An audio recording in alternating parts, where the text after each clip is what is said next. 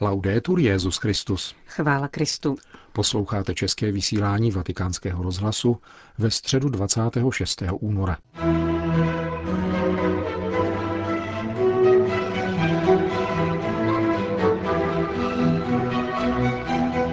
Středeční katecheze papeže Františka o svátosti pomazání nemocných. Benedikt XVI. odpověděl písemně na několik otázek italskému deníku La Stampa. Vyšší kijevsko-halický arcibiskup Sviatoslav Ševčuk hovořil v sídle vatikánského rozhlasu o situaci na Ukrajině. To jsou hlavní témata dnešního pořadu, kterým provázejí Johana Bronková a Milan Glázer. Na svatopetrské náměstí přišlo dnes dopoledne asi 50 tisíc lidí. Papež František v samotném úvodu generální audience ocenil jejich kuráž, protože předpovědi počasí na dnešek nebyly nějak příznivé. Ve své katechezi pak pokračoval v cyklu věnovaném svátostem víry. Chtěl bych mluvit o svátosti pomazání nemocných, která nám umožňuje dotýkat se rukama božího soucitu s člověkem. V minulosti se nazývala poslední pomazání, protože byla pojímána jako duchovní útěcha tváří v tvář hrozící smrti. Mluvíme-li však o pomazání nemocných, můžeme tento pohled rozšířit na zkušenost nemoci a utrpení vzhledem k horizontu božího milosedenství. Celou hloubku tajemství pomazání nemocných vyjadřuje biblické podobenství o milosrdném Samaritánovi v Lukášově evangeliu. Pokaždé, když se vysluhuje tato svátost, přibližuje se pán Ježíš v osobě kněze k tomu, kdo trpí, je těžce nemocný nebo pokročilého věku. Podobenství říká, že milosrdný Samaritán pečuje o trpícího člověka a do jeho ran nalévá olej a víno. Tento olej připomíná olej pomazání nemocných, který každoročně biskup světí při raním svaté na zelený čtvrtek, právě ve vztahu k této svátosti. Víno je zase znamením Kristovy lásky a milosti, která proudí z jeho života, darovaného za nás, a která se vyjadřuje v celém svém bohatství svátostním životem církve. Trpící člověk je pak svěřen hostinskému, aby se o něho dále staral a nehleděl přitom na výdaje. Kdo je však o ním hostinským z evangelního podobenství? Je to církev, křesťanská obec. Jsme to my, kterým denně pán svěřuje ty, kteří jsou sužováni na těle i na duchu, abychom je mohli dále a hojně zahrnovat jeho milosedenstvím a jeho spásou.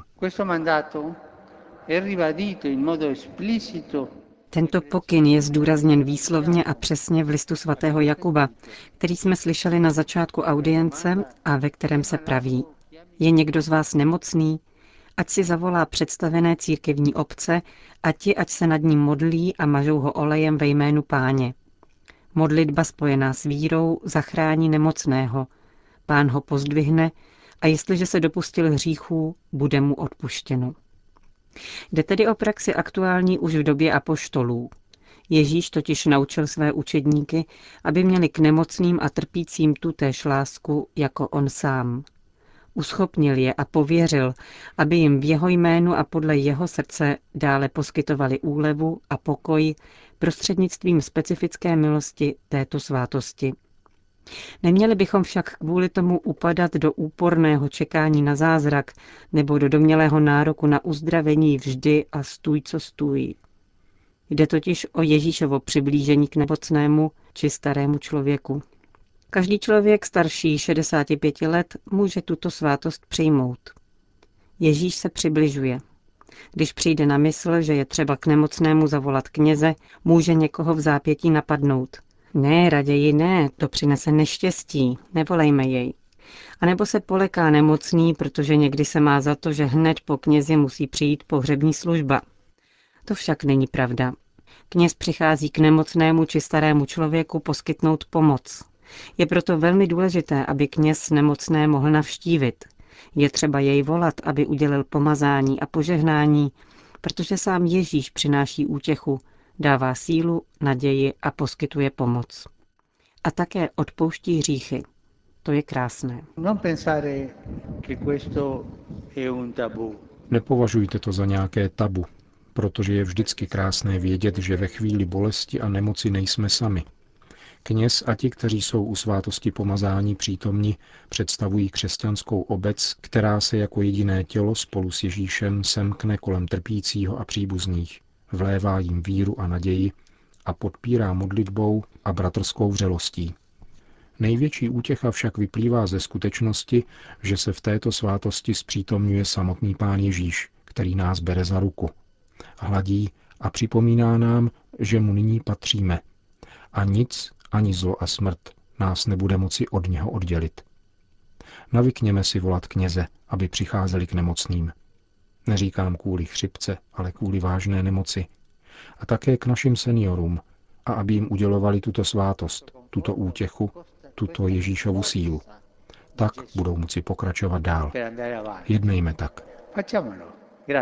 To byla katecheze papeže Františka. Další zprávy. Vatikán. O platnosti mé rezignace na Petrovskou službu nelze ani v nejmenším pochybovat. Spekulace o tomto rozhodnutí jsou absurdní.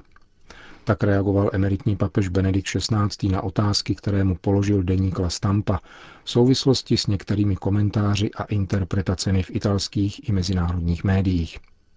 Emeritní papež se vrací ke své rezignaci na Petrovskou službu, kterou oznámil 11. února minulého roku. Jeho odpovědi jsou hutné a stručné, napsané vlastnoručně perem na papíře.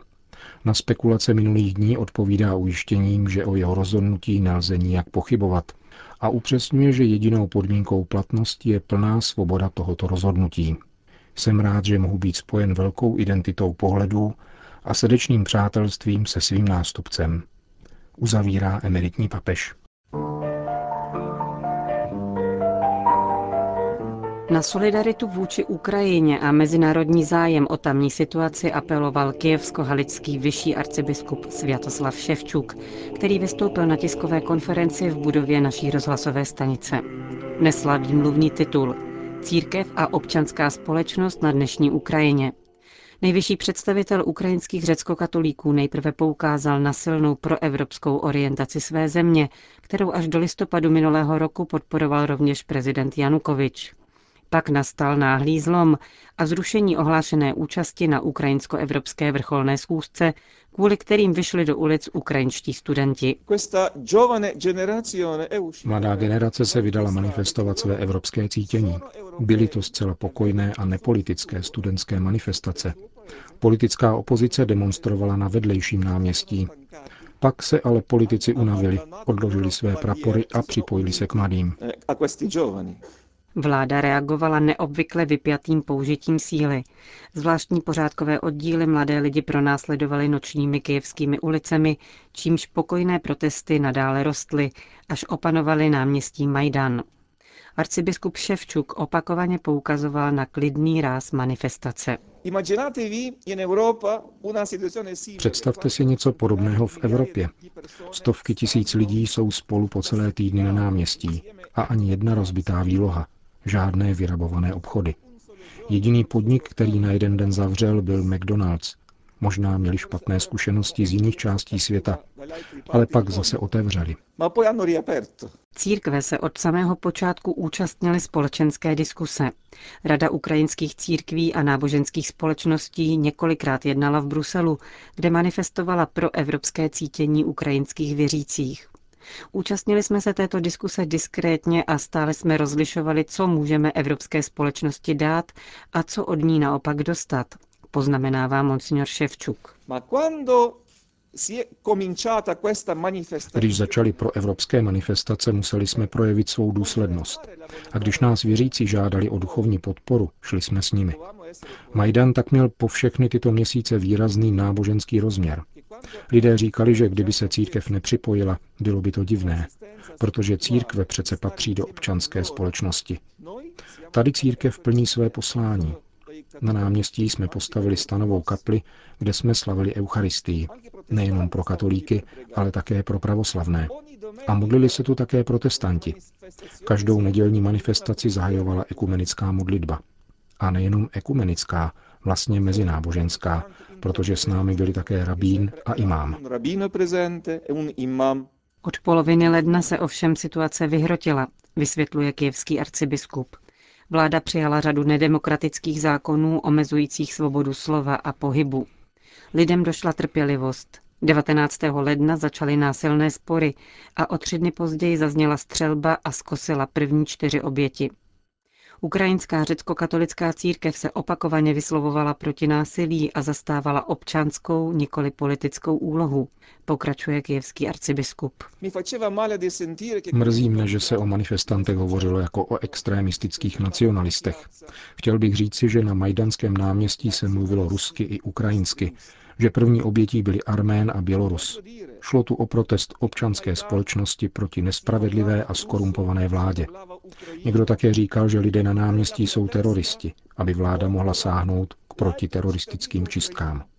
Ale chtěl bych vám říci, že zatímco si odstřelovači vybírali své oběti, lidé tvořili dlouhé fronty a chtěli se před smrtí vyspovídat.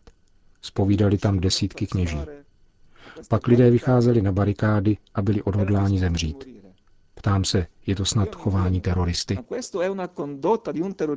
Také sociální složení manifestantů bylo pestré, informoval řecko-katolický arcibiskup. Kromě studentů a mladých lidí tu stáli umělci a odborní pracovníci, avšak také sportovci výkvět ukrajinské reprezentace. Po demisi prezidenta Janukoviče město opustili rovněž pořádkové síly, dodal Sviatoslav Ševčuk. Rada církví nyní varuje před nebezpečím separatismu. Je patrné, že se někdo snaží naši zemi rozdělit, importovat na Ukrajinu občanskou válku a postavit její jednotlivé složky proti sobě. Jako by někdo chtěl, aby to celé vypadalo, že ukrajinský převrat je dílem extremistických nacionalistů. Ale jako určitý svědek, který byl s lidmi na náměstí, vám mohu potvrdit, že to není pravda. V průběhu ledna jsme zaznamenali také další zvláštní jev. Kijevem táhnou skupiny, které unášejí lidi a mučí je. Mrtvoli se pak nacházejí v lesích okolo města. Ti, kdo mučení přežili, říkají, že ti lidé mluví rusky a nemají přízvuk jako obyvatelé území sousedících s Ukrajinou. Kladou prý jedinou otázku, kdo vás platí. A manifestanti nechápou, Nešli přece demonstrovat za peníze. Ženy je vlastní svědomí. Ukrajinské církve své věřící vklíněné mezi dvojí zájmy podporují také konkrétními gesty. Otevřeli své chrámy, které se změnily v improvizované polní nemocnice. Křesťané různých vyznání vytvořili tajnou síť na záchranu zraněných. Lidé se totiž vyhýbali státním nemocnicím z obavy před zatčením. Z našich kostelů a katedrál se tak staly ošetřovny. Vzpomínám si, že v o něch skutečně chladných dnech, kdy teploměr ukazoval 20 stupňů pod nulou, jsme zraněné odnášeli do jednoho luteránského kostela. Stojí hned vedle prezidentského paláce. Šel jsem tam nemocné navštívit a místní pastor mi říká, blaženosti, neděkujte mi za to. Pro nás protestanty je trpící Kristus tam, na náměstí, jenom plníme svou křesťanskou povinnost. Ve vyhraněné situaci padaly ekumenické předsudky, poznamenal arcibiskup Ševčuk a konečně v závěru tiskové konference vyzval evropské a mezinárodní společenství, aby nezavíralo dveře ukrajinské mládeži. Chtěl bych apelovat na solidaritu. Rád bych Evropany vyzval, aby se probudili. To, co se děje na Ukrajině, se dříve nebo později dotkne také vás. Ukrajina je součástí Evropy. Dokud se budeme tvářit, že se nic neděje, situace na východě se bude stále zhoršovat, což vyvolá také velkou nedůvěru v hodnoty evropského západu. Prosím o revizi diplomatických vztahů s Ukrajinou a o možnost, aby studenti mohli vycestovat bez takových obtíží, jakým čelí dnes. Žádám o solidaritu se zraněnými, kterých máme tisíce. Mnohé evropské vlády, Polská, Litevská, Česká i Slovenská republika, se nabídly k přijetí zraněných a studentů, za což vyjadřují velký vděk. Je však třeba stále pokračovat. Nebezpečí, že některý náš soused vyvolá občanskou válku, nepominulo. Mezinárodní pozornost a pomoc Ukrajině je tudíž velmi naléhavá. Uzavírá řecko-katolický arcibiskup Sviatoslav Ševčuk.